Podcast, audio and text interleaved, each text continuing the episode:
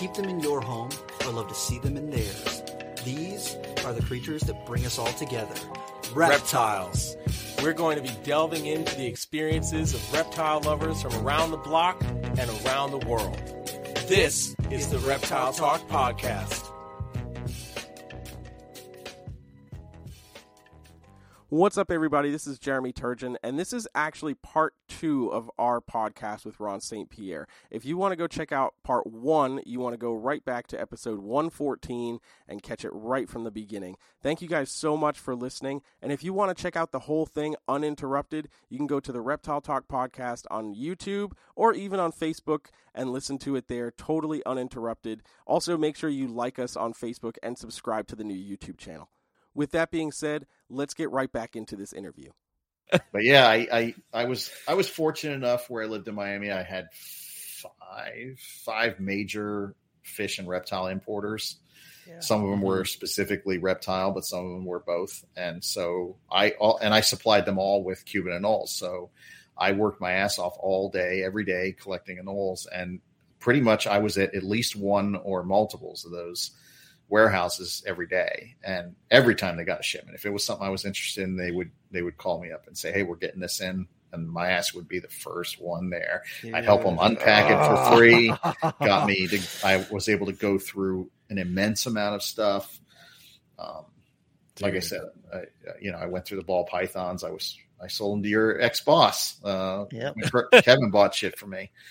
And um, I, you know he would come down to Miami sometimes, and a couple times he and I were hung out at Strictly, or I took him over. I can't remember. I just remember driving around in my truck with his dirty ass fucking feet on my dashboard. I'll never forget that. I'll never forget that. We were listening to Megadeth, and his feet were on my dashboard. And after I got him out of the car, I went and got fucking Lysol. I'll never forget that. Somebody but, uh, clip that and send it to him that, that, was like fucking. That had to be like ninety two or something. I don't know. We were both dumbass kids at the time, and I was three years old and I was like, I was a dumbass newborn, so it's fine. yeah.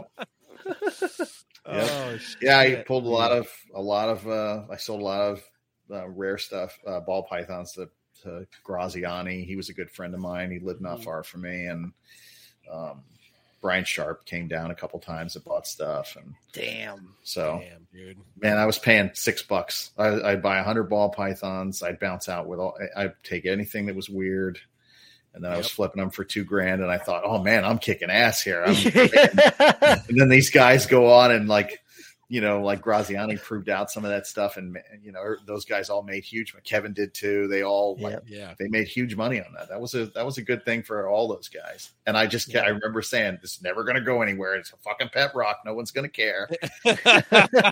I look back at that in face palm. I was like, God, man, I was so stupid. I should have. You're like, I had Google stock back then. Damn. Yeah. I did the same thing with the crested geckos. Fucking Alan Repashy and Philippe and and then they went over there right away after the first one was found and they brought a bunch back and alan was like dude you should get into these this is going to be a big thing and i was like dude it's a brown gecko no one's going to fucking care man it's small and, and he still beats me up about that to this day by the way of course I, am going to say rightfully so. I'm going to say rightfully so. Yeah. and one of the first shipments they got was actually in my living room. They had it shipped to Miami because I was supposed to bring it to them in Daytona. And I had them, I cracked this open, this case, this big fucking box of geckos that nobody had really seen, and it was full yeah. of big adult cresteds. There were trachyrhynchus in there. It was a leachianus that got loose in my house, and I couldn't find it for two weeks. And I was like, "Oh my god, I, I can't afford to pay for this thing. I got to find it." One day we came, one night we came home from a movie, and it was in the corner of the fucking ceiling, just hanging there. So I called Alan up. I'm like, "Dude, I found it." here's your seven thousand dollar fucking gecko in like 1994 or eight. Oh my god! Oh, yeah, was, yeah, they shipped them back in these fucking egg salad containers, and and the gecko popped it and got loose, and I could not find it. I and oh. I thought, oh my god, I leave my front door open all the time. This thing just wandered out. I'm never gonna see it Ten again. grand just walking around. Yeah, yeah, yeah. I, that was the worst phone call I ever had to make. I called Alan. I'm like, dude, I'm really sorry. You're down one Leachianus. that is rough.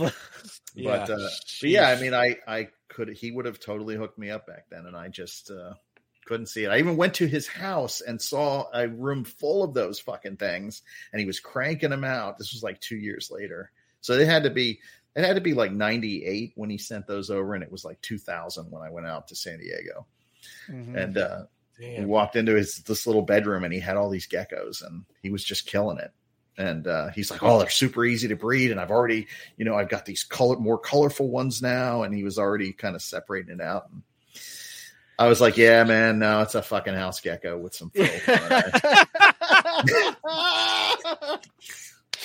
New Caledonian house gecko. Yeah, that's how. Oh that's how fucking. Ter- if it wasn't big and at the time, I was totally tegu brained. If it wasn't like big, flashy, you know, aggressive, I, I had tons of cyclura, tons of tegus, boa constrictors. Damn. I don't know. I'm, I'm gonna um, I'm gonna go to Daytona specifically. Just walk past crested gecko breeders. Be like, oh, fucking house geckos, fucking gross.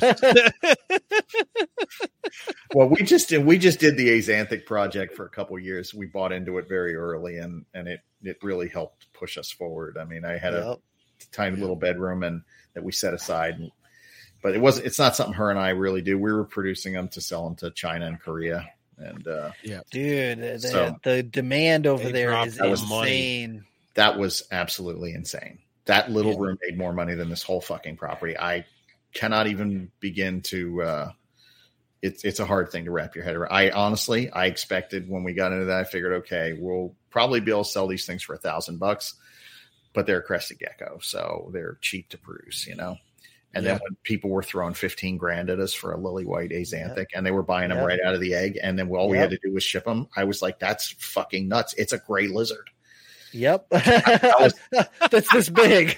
there, there's, there's literally no precedence in herpetoculture of an axanthic commanding those kind of values. Like they're mm-hmm. typically kind of an ingredient morph, you know, you can do cool mm-hmm. shit with them, but for the most part, you know, they're gray and black and most, and they just never have I can't think of any of them that have commanded that kind of of value previously. I think even the ball pythons weren't really that high.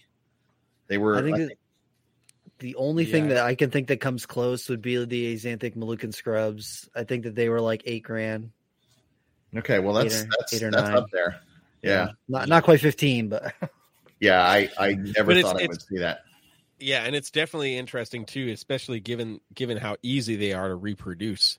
Like, oh, yeah, you're gonna you're gonna throw those numbers. Like, you're not getting those numbers back in two or three years. Like, right? It's just not happening. It's you it's, know because everybody's gonna be making them.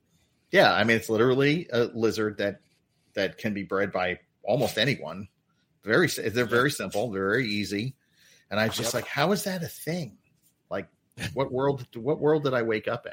Did the CERN laboratory destroy our reality and have we morphed into another one where people are willing to pay uh, enormous amounts of money? So, for real. I, I think that if you look at the leopard gecko hobby, though, those are another one where it's super easy to breed. It's very accessible yep. for people who are getting into the hobby, and yep. I think that the the appeal for the cresteds is that you also don't really need a ton of heating on them, and they have the powder diet. No so people who are now. averse for eating uh, yeah. feeding their their gecko bugs, they've got a powder diet that they can give it, and so people who are a little more squeamish, they can still have a cute gecko but they don't have to give it the bugs that you have to do for leopard geckos.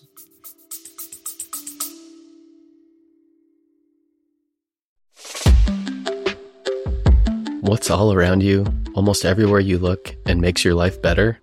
Birds. Learn all about these beautiful creatures in this wonderful new podcast called Birds of a Feather Talk Together. Two experts guide two newbies on their journey to learn more.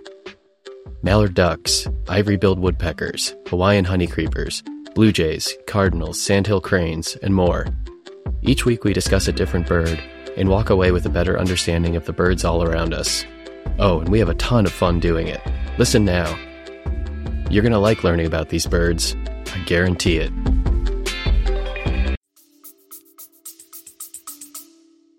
Yeah, for sure. For sure. I see my bulldog. Uh, she's having a hive outbreak today. So She's back there uh, pacing and uh, God, the, and when you get a dog that has a allergy problem, it's the worst, man. That that dog goes through periods where it just erupts in hives and oh no, just miserable. But it goes away. I'm sure Heather gave her uh, Benadryl. To, Benadryl, yep. Yeah, yep. but yeah, it's uh, the salvation allergy cure. right? Yeah, that or put you to sleep right away. Yeah, yeah. Poor That sucks. Yeah, she's oh, good, man. But um, yeah, I mean, you know, it's a, it's a lot of you never really know where this stuff is going to go. Like for real, or at least I sure as fuck don't. My prediction rate on shit is terrible. Ball I was just gonna eh, crested geckos. Eh. I was gonna ask: Are there any uh, species that you're looking at uh, getting into going forward? I, I you talk about the emeralds, uh, which is like you know those are a a challenging species. I'll say. Um, are there any other species that you're looking to get into? Indoor keeping, outdoor keeping, and then like what what do you usually use to as a you know meter as far as what attracts them to you? I mean, so previously, I mean, I love all this shit. Like I find it all interesting. Everything from leopard geckos, you know, all the way up to Boelen's pythons. I uh, eat frogs. Everything, everything is interesting to me, um, mm-hmm. and that's probably what um, has led me down various paths. I mean, like I said, I've at time everything I attempt, I don't do anything small, but but I don't do anything either huge. You know, I kind of do this kind of middle. Like I'm not going to waste my time with a pair of something because yeah. you know a lot of shit can happen. You can get mm-hmm. so my I kind of tend to vacillate between 20 and 40 of a given specimens of a given project you know if i'm going to do something yeah so i've done a lot of stuff um, and i and i love it all i've enjoyed every bit of everything except for mm-hmm. cleaning crested gecko shit off the wall. Fuck that. For real. but uh, they purposely shit like on the front glass yeah, too, yes. just yeah. to mess with you. Yes, it's no uh, point in keeping them clean. It, no. Uh, we sold the whole project this week, and I was like, "Bye, goodbye, get the fuck out of here." I'm going to put baby. um, but uh, no, I mean honestly, for me, I I plan to be to do these emeralds until they fucking put me in a hole and cover me with dirt. So I'm going after this extremely hard. And that's, I've shed myself of everything. Like Heather and I are two man team. She does mm. basically all of the, the like all the different types of dragons, the frills, the leisure eye, the bearded dragons, and the blue tongues, and, and banana pectinata. Then um, we had a bunch of other species we were working on a smaller scale. We had Pseudocordylus subviridis, we had um, mm. Xenagama, stuff like that. So we, yeah. and then all the anoles. So the only anole that I'm going to continue to run for the next year is Podiorn luteogularis, and then um, I may cancel them next year once I have enough emeralds, but um, I may keep going. I love those, and and they're really awesome. But I'm looking at that. I'm looking at um, I basically want to do emeralds. I want that to be my fucking thing. That thing that I just do better than anything else I've ever done. Where people look at them and go, "God damn, those are fucking awesome." Hell yeah! So Hell in order yeah. to do that, I need to really throw myself into this, and that's why I'm going at this on the scale that I'm doing. This this will be the only thing that I do. 100% will be devoted to those snakes. I have some basins, but it's going to be mostly northerns it really wasn't intended that way. Initially, I thought, okay, I'm going to do half and half. And then, well, we got the Notochondro. And then I also got a bunch of other shit, some stuff I haven't shown yet. So I've got mm, all these different God. northern things. Uh, Honestly, and then also the the wait time on getting the um the Batesi to breeding size is a hurdle is yeah. a big hurdle. yeah, for sure. So yeah. eventually I, I will add those, but it probably won't be for a couple years. Like I said, I'm keeping the four that I have. You know, maybe if some come up at some point in trades or, you know, I don't know, whatever. You right now, catching knight anoles. I'm sure. yeah, right, go back. Right, One thousand Nightingales for half your basin. right, right now, I'm keeping the war chest in case anything else, any weird northerns pop up anywhere in the world. so uh, I don't want to. I don't want to sink it into you know stuff that I can get captive bred. You know, pretty yeah. re- re- fairly readily. So it's kind of. Right. Uh, and and until the whole system is done. But yeah, I mean that that really is where I'm going. I, you probably will not see me after this year. I mean, I produced a bunch of anoles. I'm going to take a ton to Daytona. Um, mm-hmm. But um, and I'll still be doing Podior. Podior have been a nice year round. They sell really well. People love them. They're kind of like chondros because they're incredible, they're, man. They're very, very variable. I really love that about them. The only mm-hmm. downside to them is when they're well, they kind of have the same problem the chondros have. When they're born, you don't know what they're going to look like. They're all they all look the same. So you got to raise them up, you know, for six or eight months, and then they start. You start to get an idea of what they're ultimately going to look like. But the variation on those things is insane. You can have some that are damn near ninety percent yellow with little blue infusions. You can have some that are almost all blue with a little yellow, and then they're everything in mm. between. Damn.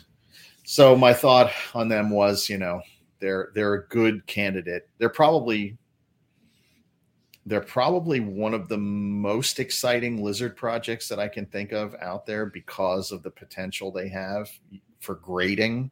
You know, you yes. can have a baseline mm-hmm. animal that's like 800 to a thousand, and you can have these really shit hot ones that everybody goes, Oh my God, you know, that are worth like, could be worth two grand, 2,500, which is cool. You know, it gives you a grading. It, it opens up a lot of opportunities for small breeders because you know, you don't selective you breeding. Yeah. Yeah. You can't really do them on a big scale because you got to raise them all up. It's a self, it's limiting. So it kind of keeps the really big guys.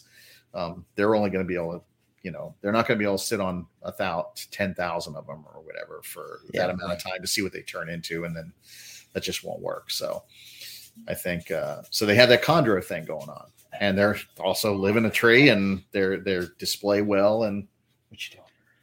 Um, you know, so there's a lot of there's a lot of cool things about them. So that's made me very hesitant to jettison that project, and that's why keep it's still them, here. Keep them, keep them. there's, there, there's, a good chance. There's a good chance. I got to work out some kind of better baby system for them to be able to raise them, so I can get them to the colors to color up. I think yeah. people would be much happier. Just like with chondros, you know. I mean, you put a shit hot chondro up there, and everybody fights over it. Yeah. So I think it's kind. Of, I feel like they they have the same ability. There's real. I've never actually worked with a lizard that had that. Like mm-hmm. everything I can think of, they're fairly almost all of them are fairly uniform. But those mm-hmm. guys, they don't have that. Hmm. So they have that extreme variability. So, dude, that's awesome. Hell and then the blue tongues, you know, the blue tongues are just nuts. We proved out new ones and produce the albinos or head albinos now. So um, yeah. yeah, that blue tongue thing that that's been Heather's big thing, and we got it all worked out and developed a system, and so that's going to be her primary thing going forward mm-hmm. is what she's putting most of her. But she can multitask. I can't fucking do it, man. I can really only focus on one thing at a time. The multitasking thing just ain't my gig. So, yeah. pulls you in too many different directions at once. Yeah, yeah. I'm just man. If I have a target, I'll lock onto that target, and you, I'm not going to get off of it. And that's what I have. That's how I work.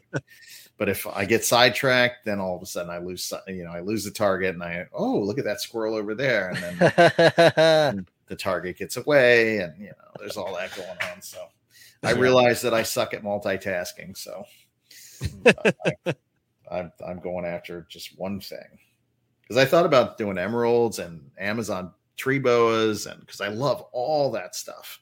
Mm-hmm. But uh, the Notochondro, getting that, I was like, you know what, we need to just dude. That thing's that's, so freaking sick, dude. It's so cool. Yeah, and I'm fairly certain that's genetic because there have been four of them caught over the last yep. few years. Yeah, they're all Snakes dead. Sunset. Yeah, my, yeah, yeah, Mike got it, and Mike's the one who got me that that one as well. Really? So yeah, he's Damn. he and I are good friends. And when he told me that thing was available, I had to wait like a month, and I was like, man, somebody's gonna fucking get that, get that thing over here. And um, so when it came in, when I got it in, I was like, you know what? I'm not gonna show this off. I'm gonna sit on it. It didn't even take 24 hours before I posted that. Yeah, you're just looking at it like, yeah, this thing's too incredible. Dude, thing, I, I good, was, man. Yeah, I, I just, you know, I was gonna sit on it, man. I was like, you know, I don't know if I want to show this yet. And, let me see what happens with it. But um, that thing's doing real well. It's it's Hell yeah, fucking dude. amazing, man. I I that like I said, can't stop looking at it. It's it's so fucking cool. And when it's uncoiled, it's way cooler looking than it looks. Oh, I can only coiled. imagine. It's got white infused all through its spine and you know on the sides and and it's got a bright yellow. When it's in the sunlight, it is unreal. That thing is just Shit. it glows. So oh, I did not God. think it was going to be that good. To be honest, I, I knew it was cool from the photos that they sent me, but mm-hmm. and how long it took, I thought, oh man, this thing's going to be a dehydrated piece of shit. When I get it, I'm going to have to do all kind of shit to get it back. And I got it. It was fucking beautiful. Damn, that's so, awesome. So yeah, that's awesome. I don't know, man. I think I think that's going to be my gig for quite a long time. I mean, so, dude, I'm so freaking here for it, man. Corallus, Corallus as a whole, man, like they, yeah. they, you know, they get they get attention, but they don't get nearly the attention they deserve. They don't get the love they deserve, especially not on a large scale. You know, like yeah. there's just nobody that's that's really putting in that time and effort. Well, that's because it's high risk. I mean, it is right. high risk. There's a lot of fucking risk here, and I've really that's how strongly I feel about the system that I've designed for them is that I have, I have gambled it all. Like I my mm-hmm. my um I mean I I'm kind of hedged it with the skinks because I we we broke enough ground on those skinks this year where you know we have 21 head albinos, which as far as I know, no one else has been able to do. We have, you know, we proved out a, a, a new, a brand new uh, Irian uh, hypomel that's fucking amazing. That has like a bubblegum mm. pop on its you know, so we proved that out. We have another of our own northerns, this weird aberrant pattern thing that keeps popping up out of a certain pair, and now we've got a, a small army of them. So um, the skinks alone uh, will keep will allow us at least to survive um, mm-hmm. if what I'm doing totally fails. But mm-hmm. yeah, I, I risked it all. I mean, I had I spent ten years building that anole thing to a point where it was really starting to to bring in income and and it was you know i had it all figured out. And then i thought you know what? If i don't fucking do this now and throw everything into this um you know it's never gonna happen. it's never gonna happen. So i was like fuck it. And shit I, told, when I, but, but heather was totally on board. I mean when i sat down with her and i told her i was like look i figured this out over a fucking hamburger at culver's. I was yes culver's! Oh my god the butterburger like, man it's like ten, it's only ten, one step above the shitter, so it's got to be right. right. ten, 10 years I worked on that in my head. I, the problem, you know, I would defeat one thing with the anoles. You know, I defeated the the prolapsing, then I defeated the shed shedding problems, and then so I kept doing stuff. And then I went to Culver's with Casey Cannon, and we were he came down here to bring me some some shit. And so before he left, I was like, hey, let's go get some food. So we went over to Culver's. I was sitting there across from him. We were talking about shit and all of a sudden it fucking dude i don't know where these things come from. I swear to god it feels like you just pull them out of the like something just pops into your brain and says here's the here's what you were looking for dumbass. Yeah. and it was one of those moments. I just I, and then i looked at him and i was like dude i gotta go. So i took took him drove him back to my house. He got in his car and he went back to georgia and i fucking went in my house and started writing shit down and I was like, oh my God, I fucking completed it. This is the whole fucking picture here. So as soon as I was done with that, I went in the house. I told her, she was like, oh my God, that's fucking, that's, that's it. So then I sat around for a week trying to figure, I couldn't even sleep. I, I just, I kept, yeah, I, I kept writing shit down. I was like, oh my God, that means that this causes this, and then this does this. So I spent like a week and then um, I formulated the whole. I started to formulate the plan. I'm like, all right, we need to sell down. You know, I had at that point I had 75 anole adult anoles that were produced, or maybe it was 16. I don't remember. It was 65 or 75. It was a shit ton for these various anole projects, um, and they were all breeding. This is like middle breeding season. They're laying eggs and shit. And I was like, you know what? So I called Dave and I'm like, hey man, I uh, you know that's he was like the other big anole guy for that particular type you know the big mm-hmm. the giant ones. And i was like you want to do this? And so he and i discussed it we worked it out and and then uh, he came and took it and that basically uh, how i ended up where i am right now. So we'll see. I may have committed commercial suicide or i may have i may have done something uh, i may have done something really good here. I got to get through the winter see I got to make sure the system works. Then I got to make sure the breeding is. I really think the production rate is going to be through the roof on this. Um, I'm generally not satisfied unless the production rate is at least 80%. Mm-hmm. So we finally hit that on the blue tongues where it's you know about 80 to 90 percent now, and that required a few years of tweaking to get it just to the right spot. Um, so those kind of that's that's what I expect. I am not fucking happy if I'm. What's the matter? Um, the dog is yelling at me. Um, I uh, I'm not I'm not happy uh, with with results that are anything less than that. So I will just continue to try to. I constantly will try to progress until I get to a good point.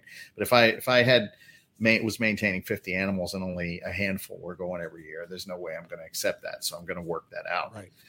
And uh, you know, so I did. But Dude. um, Hell yeah. We'll That's see. so freaking awesome, man. Um, I yeah, might be coming back here in a year and saying, "Oh my God, guys, I got nothing left. I'm homeless and living under a bridge."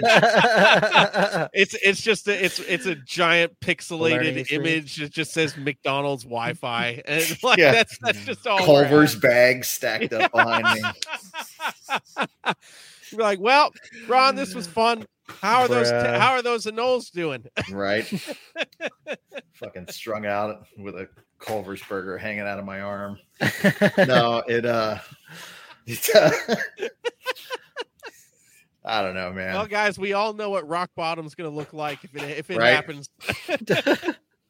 Yeah, that's Oh shit! food's always been my curse. So oh, At least not energy drinks now. It's true. no, I had to give that up, man. That was that was fucking killing me. I was so addicted to those damn things. Yeah.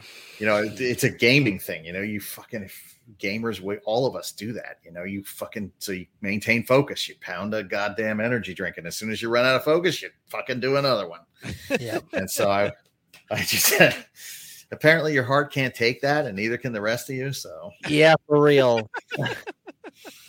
Yeah, it's not good for you. It's not good for you.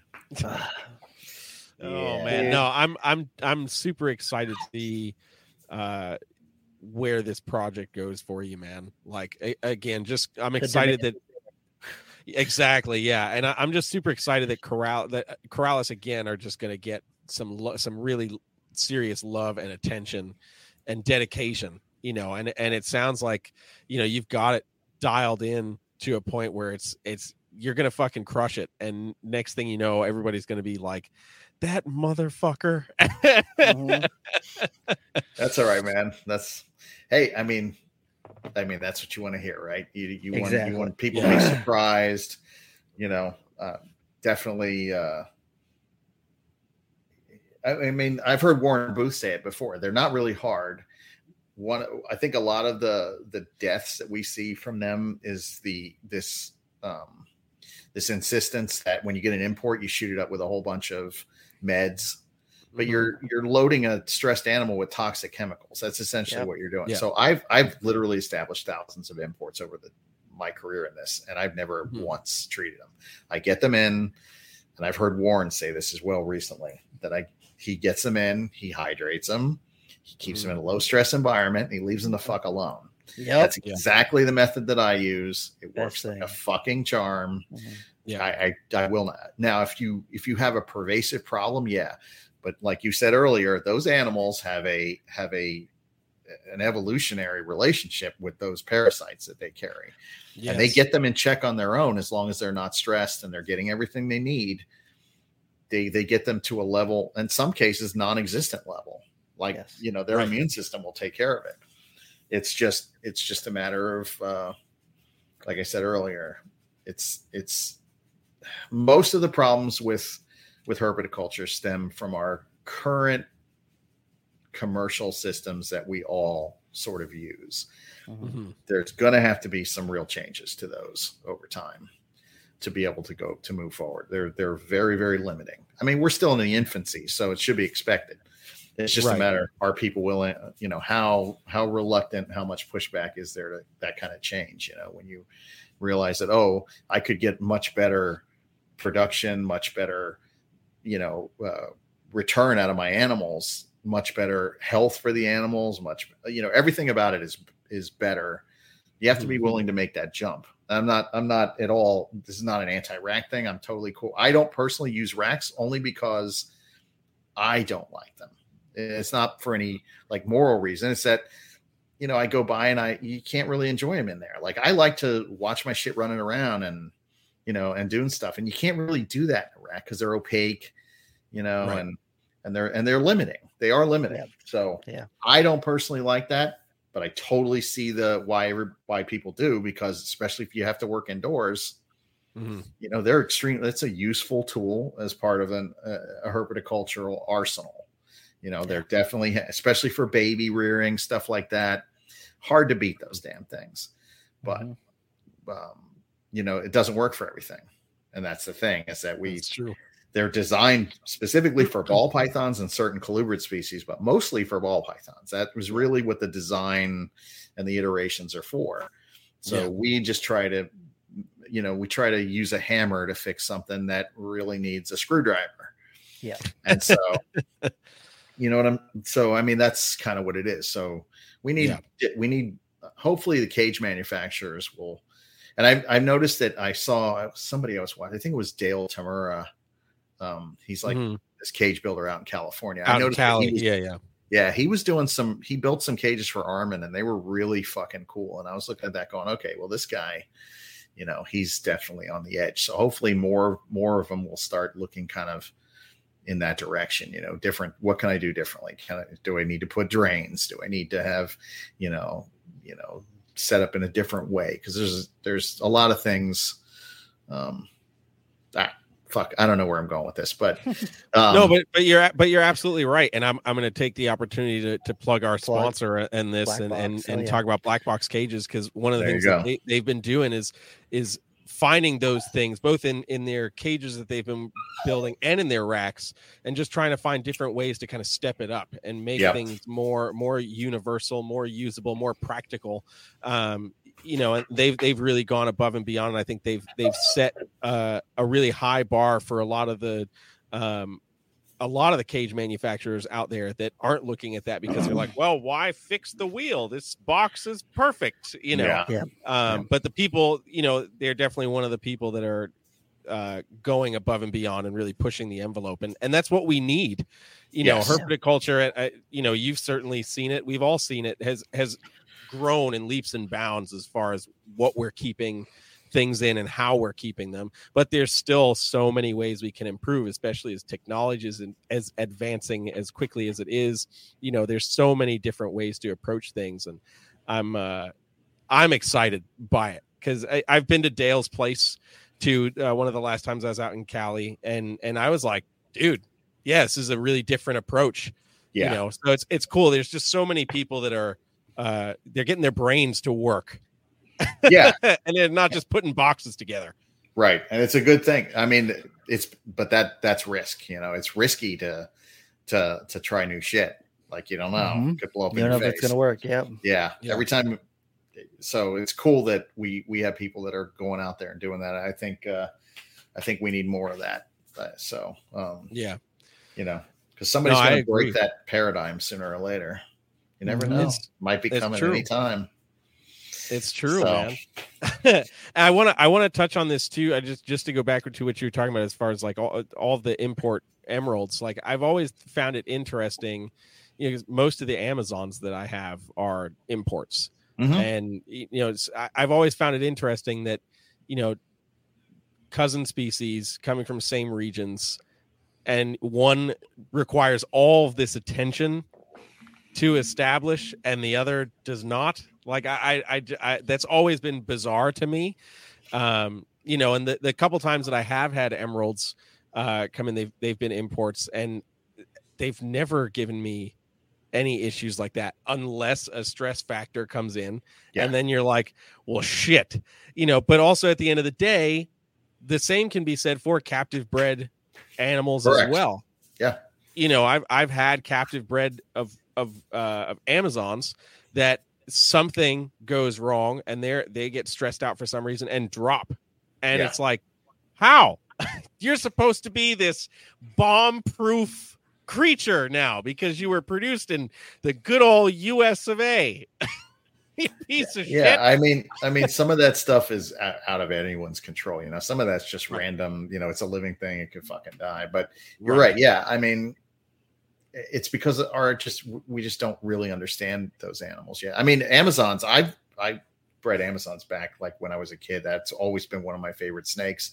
Used to mm-hmm. buy imports, kept for a couple years. You know, usually a year or two actually, and they would breed like they were super and they were awesome because you never knew what you're going to get. You get a mm-hmm. yep. fucking pile of babies. Sometimes you get a whole bunch of red ones in there and orange ones and yellow yeah. ones and I love that about that. It's one of my favorite snakes by far. Yeah, that's why I, have always seen the stuff you do. I've seen a few other ones, people out there that post. Real, I, I think, uh, fucking Big Mac. Um, so I I call him Big Dennis McNamara. Um, yes, yes. the fucking yeah, Dennis. Um, Dennis has some fucking cool ones. I just called him Big Mac on air. Um, I'm Sorry, gonna Dennis. I'm gonna save his contact info That's now great. under yeah, Big Mac. I need to change him Big Mac in my phone. Yeah. I think I actually have him as that in mind. Um, oh um, shit! Yeah, he's gonna he's gonna kick my ass in a couple weeks. Um, anyway, yeah, I mean he's got some really cool ones, and you know, I, I Jeff Godbold out in California has some. I mean, I, I, I keep see, I know I keep track of that stuff because I dig that shit, and I always that was always one of them things. I don't think I'm going to pursue it now because I'm just so, you know, I'm up to my neck in this, and this is not even half halfway to where I want it. Damn. So, oh um, man, yeah. When you told me numbers and, and, points you're trying to get to, I'm like, holy shit, dude. I don't That's fuck around, bro. Yeah, man. I'm just damn. I mean, the, the goal is to have a year round supply of captive bred emerald tree boas. That is yeah. that is my goal. So I'm be the place that you can call. There's a lot of different variables. I'm gonna do things to make sure you know to grow them out. To have you want a shit hot white one, you know we'll have that. If you want some crazy thing or the and the Pixel project is its own beast. And then I like I said, I have a quite a few others that are not normal by any stretch. So I've been showing yes. them little ones off here and there. Um, and I'll continue over over time. But they're all doing good, and I'm going to continue to to pull stuff in. So I've pulled out Hell every yeah. fucking uh, connection that I have to do this. So, um, hell yeah, dude.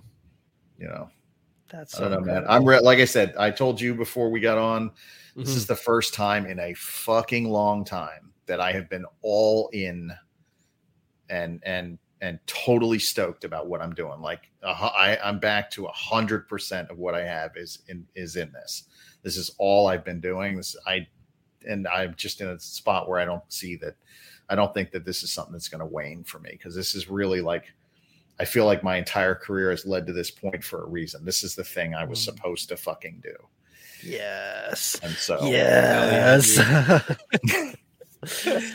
or it's the thing that's going to drive me to the ground. It's those those things are always are you know there's always a, a duality. They're either going to fucking kill you, yeah, or it's going to fucking or it's going to be the thing that you you should do. But I, am pretty uh, confident about this.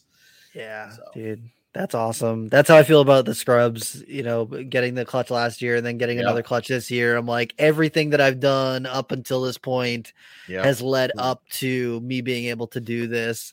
And like, don't get me wrong, there's still things that I want to, you know, work with in the future, but all of the things that I've done in the past and all the things that I've learned have led up to me being able to, you know, reproduce these scrub pythons. And it's just like every time I touch one, I'm just like, this is the most amazing thing I've ever seen in my life. See, and and you're lucky that you're young and you got to that point already. So never let that fucking go. I mean, yeah. dude, whatever you got to do, you fucking hang on to that and you stay on that path. Whatever happens, don't get off it. Because if that's how you really feel about it, that you're in a really is, good yeah. spot. Because it took me till I was 54 years old to get to that spot. Like I've done a lot of shit and I've done a lot of cool stuff, mm-hmm. but but none of it has been something that I would say, okay, I can see myself still doing this in 20 years if yeah. I'm still if I'm still above ground. So um, I, I can't I honestly can't say that about anything ever. Tegus, none of it. The anoles, they always had a they always had like I could see doing this for 10 years and then I'll be done with it and on to something else. Yeah. But this is the first thing where I can say, okay, I'm gonna. This is how I'm gonna fucking roll now from for the for uh, for until it's over. Dude. So damn, hell yeah, that's dude. wild. Yeah, it's nuts, man. No, I feel that because like literally, I you can ask Kristen like every single time that I take out a scrub python, I'm just sitting there and I'm like, I, I always say, I'm just like, this is the most incredible animal ever. I just love these snakes so, so much. And like, yeah, I love my bloods and my short tails. They're cool. When I'm taking them out, I'm like, okay, doing my thing, you know. But every time that I take a scrub out, man, every single time I'm just holding them, I'm like, this is the most like incredible animal. Yeah. And I, it, mm-hmm. you know, it, it doesn't change for me. Uh, I'm still as enamored with them as I was when I saw the first picture of them online in 2005 or whatever, you know. Yeah. Uh, it's it's just something different for me it's it's different, mm-hmm. uh, just how you feel about the emeralds. You know, you, you see them, you walk out there and you see them, and you're like, oh man, that thing's so so damn cool. Yep. It's sitting up in a tree right now. The thing's amazing. Yep, and, and I and I've had that feeling for the almost the entire time. Like the first time I saw Living Snakes of the World, that Mehrtens' book that has a big fucking yes. emerald tree boa on the front.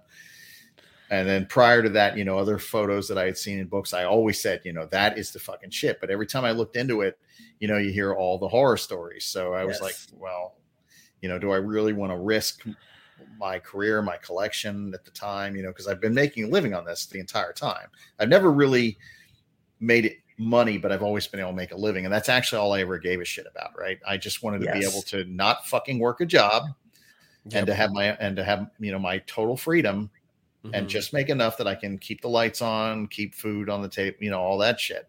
So yeah. I've never really pushed it. That's kind of what keeps us as a creative business and not a business business, you know. We're yeah. we're and that's why we don't have employees because when we put something out, that's like that's like our fucking, you know, our painting. Like Yes. We want to know that we did that. We didn't pay some guy to come out here, you know, and and do the work because it's just not the same. There's nothing wrong with that, but that's just not what we want to what Heather and I care about. Like, yeah, what we yeah, care yeah. about is that that's fucking thing. We made that. I made that. This was, yes. you know, my work. Every ounce of sweat that came that went into that came from me personally. Mm-hmm. So that's why we mm-hmm. operate that way. And, um, you know, I just, uh, but but again, I I couldn't risk not keeping the lights on if everything I heard about these things was true, especially, you know, so finally, when once I figured it out, I was just like, God damn, this shouldn't be the case. This is just because the whole thing was initially built on a, a faulty. You can trace it all the way back to the beginning, but it's all it basically is a faulty set of parameters that were initially adopted, and then everybody kind of took it for granted and and accepted it, and then made some some erroneous conclusions based on some things they saw. So, like I said, I'm going to write a fucking book about this, or at least yes well, at least I'm going to write notes and have maybe somebody smarter than me write a book. but but either way, and then and I need a year to really prove it out because I don't want to, you know, have people go out and, and hear, oh, Ron St. Pierre said this, and now all my shit's dead. No, I don't want to. No, not, yeah. Um, this is solely my risk, but um, but yeah, once I once I thought I had it, I was like, fuck this, I'm going to go do what I want to do now. Yes. So yeah, um, dude, that is where it's at. I don't know, man, but never let that fucking scrub thing go, dude. I would, yes. I, like I said, if it wasn't for Florida, mm-hmm. I would have probably had those a while yep. ago because I, yeah, it's a fucking giant tree snake. I yes, totally did that. yeah, I when I look at all my snakes, and I, I I've always said if I need to pare down to anything, it's literally I'll get rid of everything except for the scrubs. I will yeah. not get rid of mm-hmm. them. They they just hold something completely different for me. And then I feel like when I get into venomous, it's going to be the same thing where you know, seeing a rhino viper in person, you're just like, man, this is the most incredible. Like, this is millions of years of evolution to get yeah. to this point of this like living artwork of an animal that is in front of me. Dude, I, just, I, am all about those fucking vipers, man. Yes. I would I had puff adders when I was a kid and some rattlesnakes and stuff, but I don't have I my ex my ex-wife was not having it. So and then after my daughter was born, was so I just stopped at that point. And then Florida's yeah. laws got more stricter. And but if if I didn't live in a state where I had to have that, I would mm-hmm. absolutely have squams and fucking rhinos and gaboons yes, and, Solaris and, tree, stuff, yeah, all that shit. I fucking love that stuff. Yes. That yeah. that is easily and that's kind of what I like about Emerald tree boas and chondros is that it's essentially a viper that can envenomate you. Yes. Yeah. that's that's really what they are. So okay, uh, okay, I see. There's, a, there's a, lot you. of there's a lot of I like that shit that's slow. Yeah, I don't. I, I, do not like the whole Cobra thing. You know, they're a little too smart and a little too fast. I like, I like shit that's short, fat, and just kind of sits there. You know, ambush, ambush predators. You know, I. Oh shit. You know, but one of the things I like about ambush predators is they don't have huge spatial requirements. They have, yeah. you know, they have a decent amount, but you don't need like these massive things for them because they're basically right. satisfied to sit in one spot and then fucking, you know, maybe go up or down to get their food and stuff like that. But a lot of them, they, you know, they don't really move a whole hell of a lot. And yeah. uh, I like that. I mean, those are ambush predators are certainly easier to keep in captivity. They're more suited for a captive environment, I think.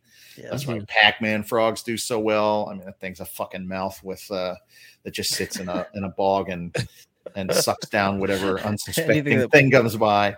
You know, all that all that stuff is like that, man. Yeah. so all the really cool, a lot of the cool shit is ambush predators. Oh gosh, what's that? Oh, it's a South American mouth with legs. It's right. Man, I got it. When I was a kid, I had a big one of those, and I made a stupid mistake. It was fucking huge. It was, you know, a giant Pac-Man, and I went in there one day. I was like, I wonder if this thing has teeth, and I wiggled. Uh, Never forget it. Oh, dude. Couldn't get it off. Yep. Could not get it off. Screamed uh, like a little bitch. It was it, fucking terrible. My mom came in. It's like what? And I saw this huge frog hanging off my finger, and she freaked out. It was one of it was a terrible moment. Yeah, uh, because not only do they bite you, but then they use their their arms and they like pull your whole finger in there and they like further into their body. You're like, why would you do that? Frog is a giant asshole with teeth. I swear to God. We really are something else, man. Oh, I, I had I, I, had half, half my left nipple ripped off by a rhinoceros iguana, a huge rhino. You know, they big wild one that I had uh, used to be able to catch rhino iguanas in South Florida, and I caught a fucking giant one. And one day I had to move it from enclosure, and it was super aggro. So one day yeah. I had to move it from a, an enclosure to another enclosure, and they thrash around. This thing was yep. huge. I was like 16 years old, and I tried to put its back legs underneath my arm to fucking pin it, to hold it. Turn. And it turned and it got my and it caught my fucking left nipple. And when it bit down, I just remember look looking at my my mom was there, and I looked up at her, and I screamed and let it go, and it rolled off, and it took a chunk of me out. Oh. There's blood squirting. That was the only time I've ever gone to the hospital. They had to take me and get me stitched up. Damn. Scar, man. Oh. Yeah. Ouch. I remember going when they took when my mom took me to the hospital. The doctor asked me what happened, and I was like, "I got bit by a fucking lizard." Yeah, the dude totally didn't believe me. He asked me who stabbed me. Oh damn! it was very un- it was very God. It was very uncomfortable. Then he's uh, sticking that hook in. They hook hook hook uh, hook stitched it. Oh, my I'm clenching my ass cheeks on that one. Yeah, that was rough, man. Oh dumb, God. Dumb shit in the reptile trade. Bruh. You only gotta do that once though. and never happened again. Yeah. Oh, the whole time gosh. I was breeding, I, I bred cyclura. I had like 40 or 50 cyclura for about 10 years. And uh, that never happened again. But I raised them all from little babies and they were all tames.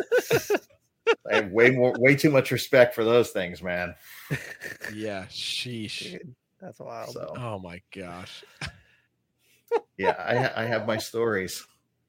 Um, oh. I jumped on a giant fucking Nile softshell turtle that was buried under the mud on Key Biscayne in the old Crandon Park Zoo. They had abandoned it and left all there was all this shit running around in there. And when I was a kid, I oh, saw the outline. I thought it was facing out. It was not. It was facing oh. in and it bit me on the inner thigh right underneath my fucking nuts. Oh. And, I was in the water and I looked down. My friends were all there. And all of a sudden, I the blood streaming out, and I really, I thought, I thought I was screwed. Uh, and then I fucking looked down, and I was like, "Oh my god, thank God, it was just." It's still there. They're still there. It's okay. yeah, it was. It took a huge chunk out of my thigh. I never. Oh, oh my man. god, dude, that turtle was so big. That was the, one of the biggest turtles ever. I pull, I pulled matamatas out of that place. Uh, lots wow. of different soft shell. Man, in the '80s, that it was this old zoo on an island that was completely abandoned. It had been ban- abandoned for decades. There were water monitors in there. There was tons of iguanas. I caught almost caught a African slender snouted crocodile. I caught Holy huge caiman. Yeah, yeah. That place, that place was amazing. Like we used to, me and my friends used to all lie to each other's parents and say we were going to sleep over at each other's house. And instead, we would take the metro bus and go out to this island and sleep in the monkey cages at night and spend the whole Bro. weekend there catching shit. Then we would get back on the bus on Sunday and take it with bags, bags full of fucking herps and take it back home. Yep all through oh my, my and, and, that trip was three metro buses and the metro rail so it was like there was a lot of oh my gosh. People looking changes. at you like what the hell are you yeah oh yeah that happened a lot man. One coming, we coming were, back to mom and dad being like those aren't knight anoles. Yeah. No my parents were my parents were cool with that but yeah we had gotten thrown off buses before and damn. yeah they, the bus driver's like you're not getting on here with that like, no trying to get on with a bag, and there's a fucking caiman tail hanging out of the bag because the caiman was oh too big god. to fit in the bag. Oh my god! Oh yeah, that that that zoo was amazing. I was like 15 years old, and that was the shit. Bro. So we fucking oh crash in these old monkey cages. That thing's still there, by the way, and I people tell me they still go there. And now it's a park, and but there's still all kinds of shit inside the park. Damn, like it's crazy. What? It's on Key Biscayne. Yeah, yeah, it's the old wow, Crandon man. Rob, we got to go. Yeah, I got to go. it's cool, man. I think a lot of the a lot of the really rare stuff is probably gone. I mean, I we caught a lot. Like I said, I, we went there every weekend, every fucking weekend for a huge portion of my life was spent there on that island. Damn. But uh, yeah, so dumb shit, man. Dude, that's wild. I learned a lot from that stuff, though never jump on a giant fucking turtle when you don't know where its head's facing. That's probably not good to try to hug a nasty rhino iguana. So no. Ah, no. These are these are all all very helpful, insightful yeah, right. Tidbits of knowledge. not so legendary now, huh? no, it just means that there's a turtle that has a piece of the legend inside of it. yeah my fucking DNA got shit out by a giant turtle. Oh god, dude, it's a legendary shit.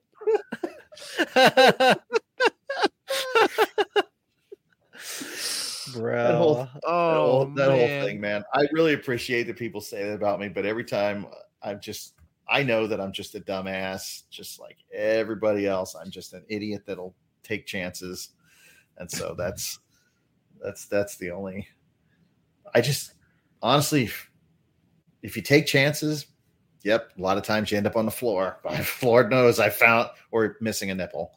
But but I mean, but if but if you do take the chances though, when you win, it's fucking worth it. Win. Like all yeah. the bad shit that ever happened, the times that I've won, um, have been have been amazing, and the times that I've lost have been amazing like I said earlier, I mean, I honestly wouldn't have learned a lot. I would have never had the the successes that I had had I not, you know, literally had my face ground in the floor a few times where I was like, oh fuck, I should quit. Maybe I should go get a job at Home Depot or some shit.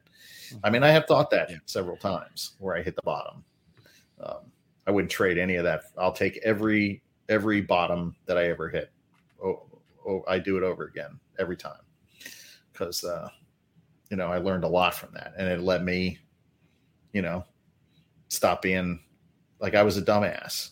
I mean, honestly, most of the times that I hit those things, it was because I got arrogant, or you know, I that really at, at I when I think back, the root of all the shit that was arrogance.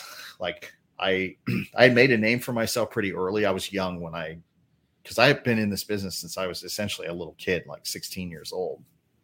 I didn't really start breeding stuff, I was about 18 when I really started. I was breeding Burmese pythons and retics and shit.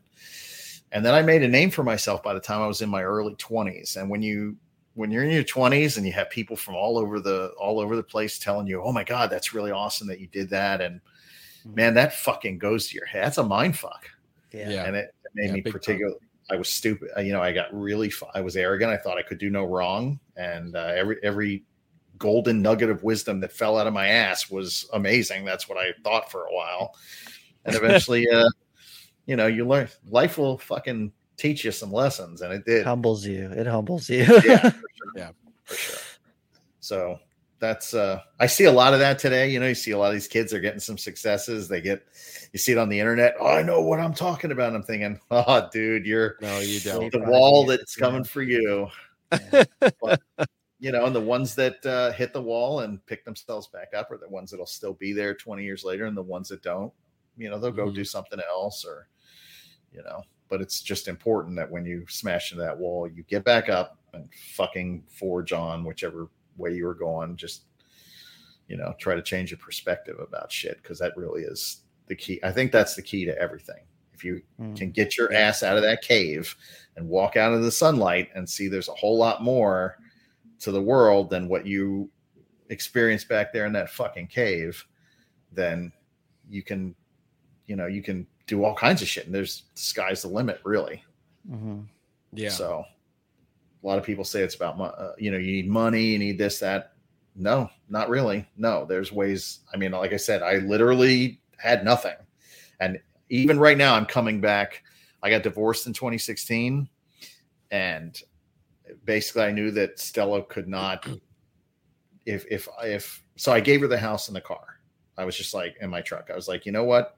I know she's not going to be able to go out there and and and really rebuild. That's just not in her wheelhouse and do her own thing. So I was like, you know what? The house is all paid for. You keep the house. You take the car. I'm going to bounce out of here and I spent two years homeless, kind of couch surfing, and I basically lost everything. And I built this back up to what this is now um, since 2017. So it only took me five years, six years to get past where I have ever been before. Damn. So, and that's all the while, you know, doing that. So, I mean, you know, when and I was broke as fuck when this happened. So, mm-hmm. and, it, and, it's not that's not a victim thing. That was totally on me. I'm the one who chose to leave. I'm the one who, you know, I involuntarily gave her that stuff. Yeah, because I just I figured I'd rather have her taken care of and not have to worry about, you know, anything with her. Like she'd be fine.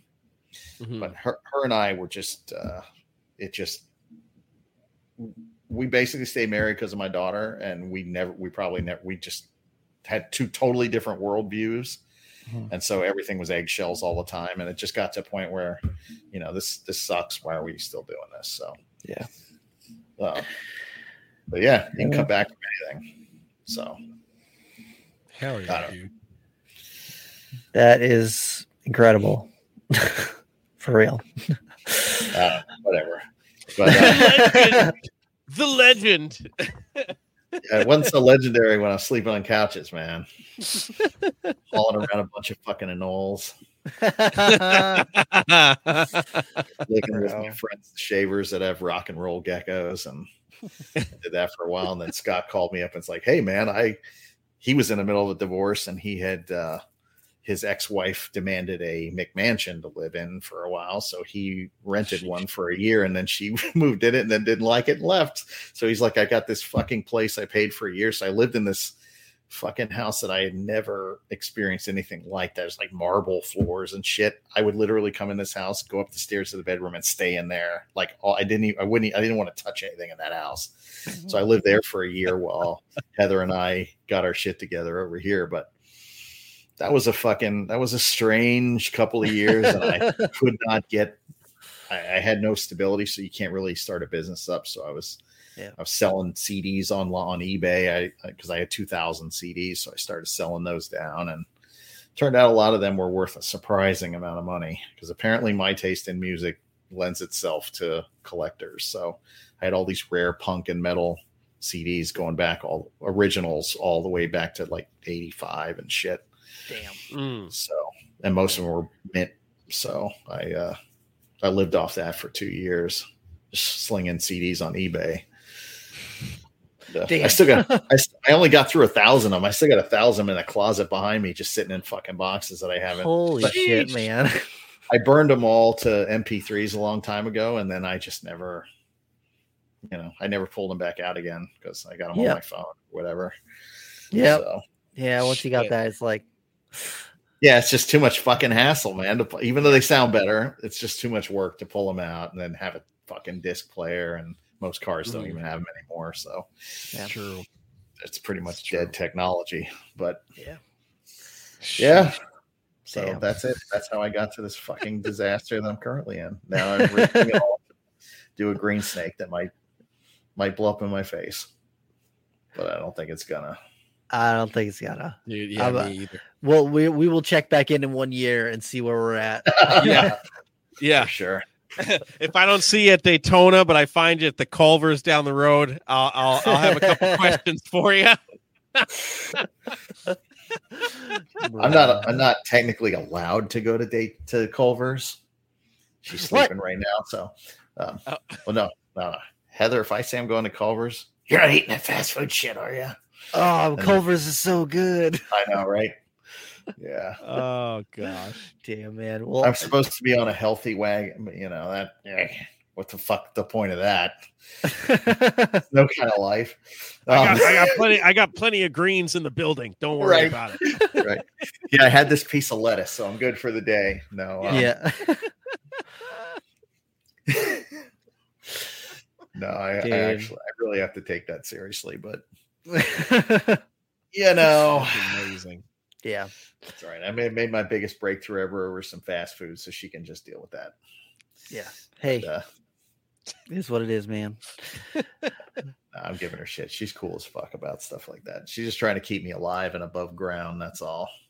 You can't blame her for that. Fair. Yeah. yeah. Dude. But, so we just went past the, the two hour mark here. So uh, I want to monopolize your time as well. Uh, we really do appreciate you coming on. We do have one question that we wrap up our podcast with with every guest that we have on, though. So I hope that you're you're prepared and ready for oh the boy. final question. it's, a, it's I'm sure we I'm sure we probably know what the fucking answer is though. yeah, yeah. our question uh, for the end of the episode is what under the great realm of reptiles, the great umbrella of reptiles, whether it be something that you're working with or something you've seen online, something somebody else is doing, what is something that has you excited about reptiles right now? Um, let me think. That's a hard one. Um, brown anoles. Yeah. yeah. Like, no, I got albinos. Albino. yeah. Yeah, no. You, do you have albinos? No, no. Oh no, I was gonna say I saw buddy, the albino. Yeah, my buddy Eddie Soto just got that thing.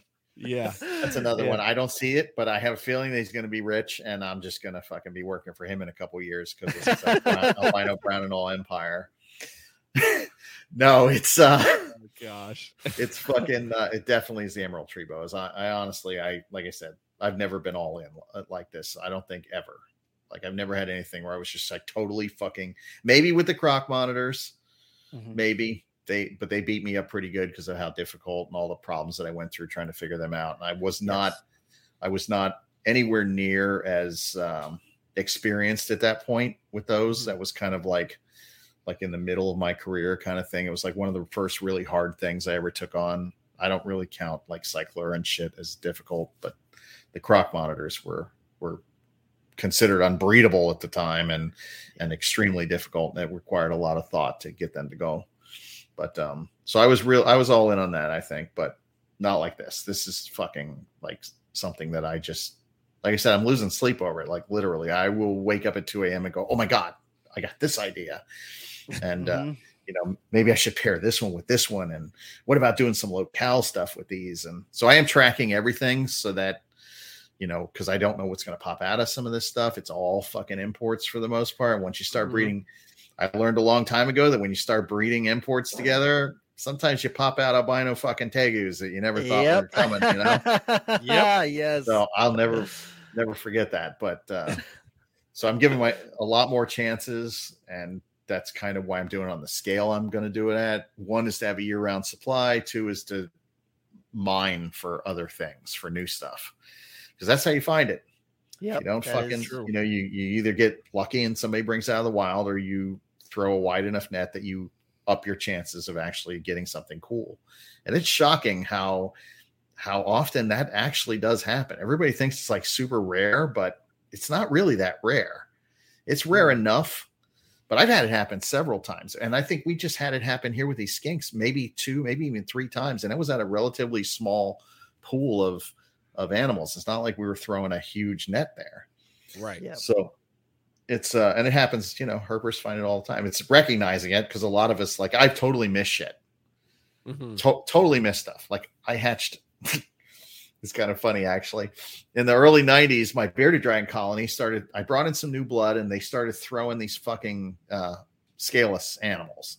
Mm-hmm. And when I saw them in the incubator, I fucking panicked and I got rid of them all. I fed them all off to other things. Mm-hmm. I was like, oh man, I and I never told anybody. I was like, oh my god, I got these fucking genetic defects. You can imagine my surprise in 2010 when I or so when I go into fucking Daytona and I see silky bearded dragons for like five grand, and I was like, get the fuck out of here. So damn. I so I fortunately I had old photos from back then, and I'm going through them and I look and I realized that some of the ones I had were were smooth scaled. They had, yeah, they were yeah, fucking leatherbacks, like all the way back to the 90s. And I was breeding them together, and I didn't even recognize it. I did not recognize that back then. That there was, I knew that there was, you know, some were spinier than others, but it never occurred to me that oh, this is something a reduction. Yeah, yeah. So I mean, I had that in just regular fucking bearded dragons in the in the early 90s and did not know and was, was actively hiding the evidence of that. you know what? I commend you for that because every Silky looks like it has been through a house fire, and I don't agree with it. you, you know what's funny about that though? I actually took some in 2013 and set them up outside to see what would happen, and I had no issues with them whatsoever. They were all perfect, grew them all up. They were they were flawless.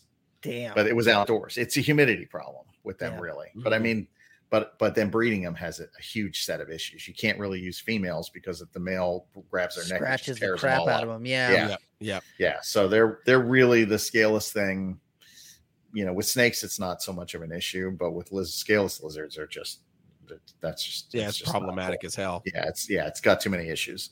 Yeah. Like the males are fine, but the females are not. But how do you not produce you can't really control the sex that you get. So it's really kind of those, you know, I guess if they're going to pet homes, it doesn't matter. But but then in in a dry box though, they have all kinds of skin yeah. issues and all that shit. So, mm-hmm. uh, but yeah, I was surprised. Everybody told me, oh no, they all die and you can't they can't shed and they can't do this. And I put them outside and they were exactly like their normal counterparts. But but Damn. they were actually in humidity. I mean, those bearded dragons, they seek out high humidity. They're not a low humidity animal like these people, like everybody thinks. Right. And actually, in that Beardy podcast, he pointed that out. They seek out, you know, yeah. humid environments. Shit in the desert is not living in the dry sand all the time. It has burrows where it's humid. Dew humid, collects yeah. on those rocks, and the dew, yep. you know, causes more humidity at the base of the rocks, and they're living under the rocks or in a hole yep. or at the tree base. Again, mm-hmm. places that collect dew and rainwater and maintain humidity levels. Yeah. So hmm. it's just the more we know, man. yeah, it's true. It's true. All right, man. If people want to find uh, more about uh, Notochondro and everything else that you've got going on, where where can they follow you? Well, you can see the Notochondro exclusively on Ron St. Pierre's Facebook page and Instagram at something something something. I don't fucking know. Um, look look me up on there. Um, it's easy to find. and uh, also at Fairy Tail Dragons on Instagram and and uh, and uh, Facebook, and I think we have a website. We also are on Morph Market. I, I, honestly, I don't know what goes on on that side. I don't want to even know what goes on, on the business side. Heather handles all that. She tries to tell me about it. I'm just like, okay, that's whatever, and I just kind of I leave that Keep to her. Doing the reptiles, yeah. yep. Well, well, you know, it's kind of a part of it's like two cooks in the kitchen kind of deal. You know, it's yeah. better to just have let her. That's she's way smarter about that than I am. And mm-hmm. um, but yeah, so Fairy Tail Dragons, T A I L, um, on Instagram and Facebook, and then me, Ron St. Pierre. You can either follow me or send me a friend request, and I'll boot some dead account to add you and you know stuff like that. Yeah. But that's uh that's the best way. But Dude. a Notochondro, man, it's the fucking future of emeralds. dude. Yes. yes. so. I'm excited for it. Dude, yeah. thank you so much for coming on the podcast and we appreciate yeah, it so much. I'm I know that there's going to be people who are really excited to hear this episode and I I know that there's some really good information that we got out there so I appreciate it. I appreciate it, guys. I really Hell do. Yeah. Anytime you want me back, just let me know. Hell yeah, dude. Hell yeah. Thank you, Perfect. All right. Thank you for everybody that uh stayed for the two hour episode. I might make this a two parter. I'm just saying. Yeah. I might yeah. make this a two parter because there's a lot of good shit happening. But yeah. uh, all right, take care, everybody. Thank you again for listening.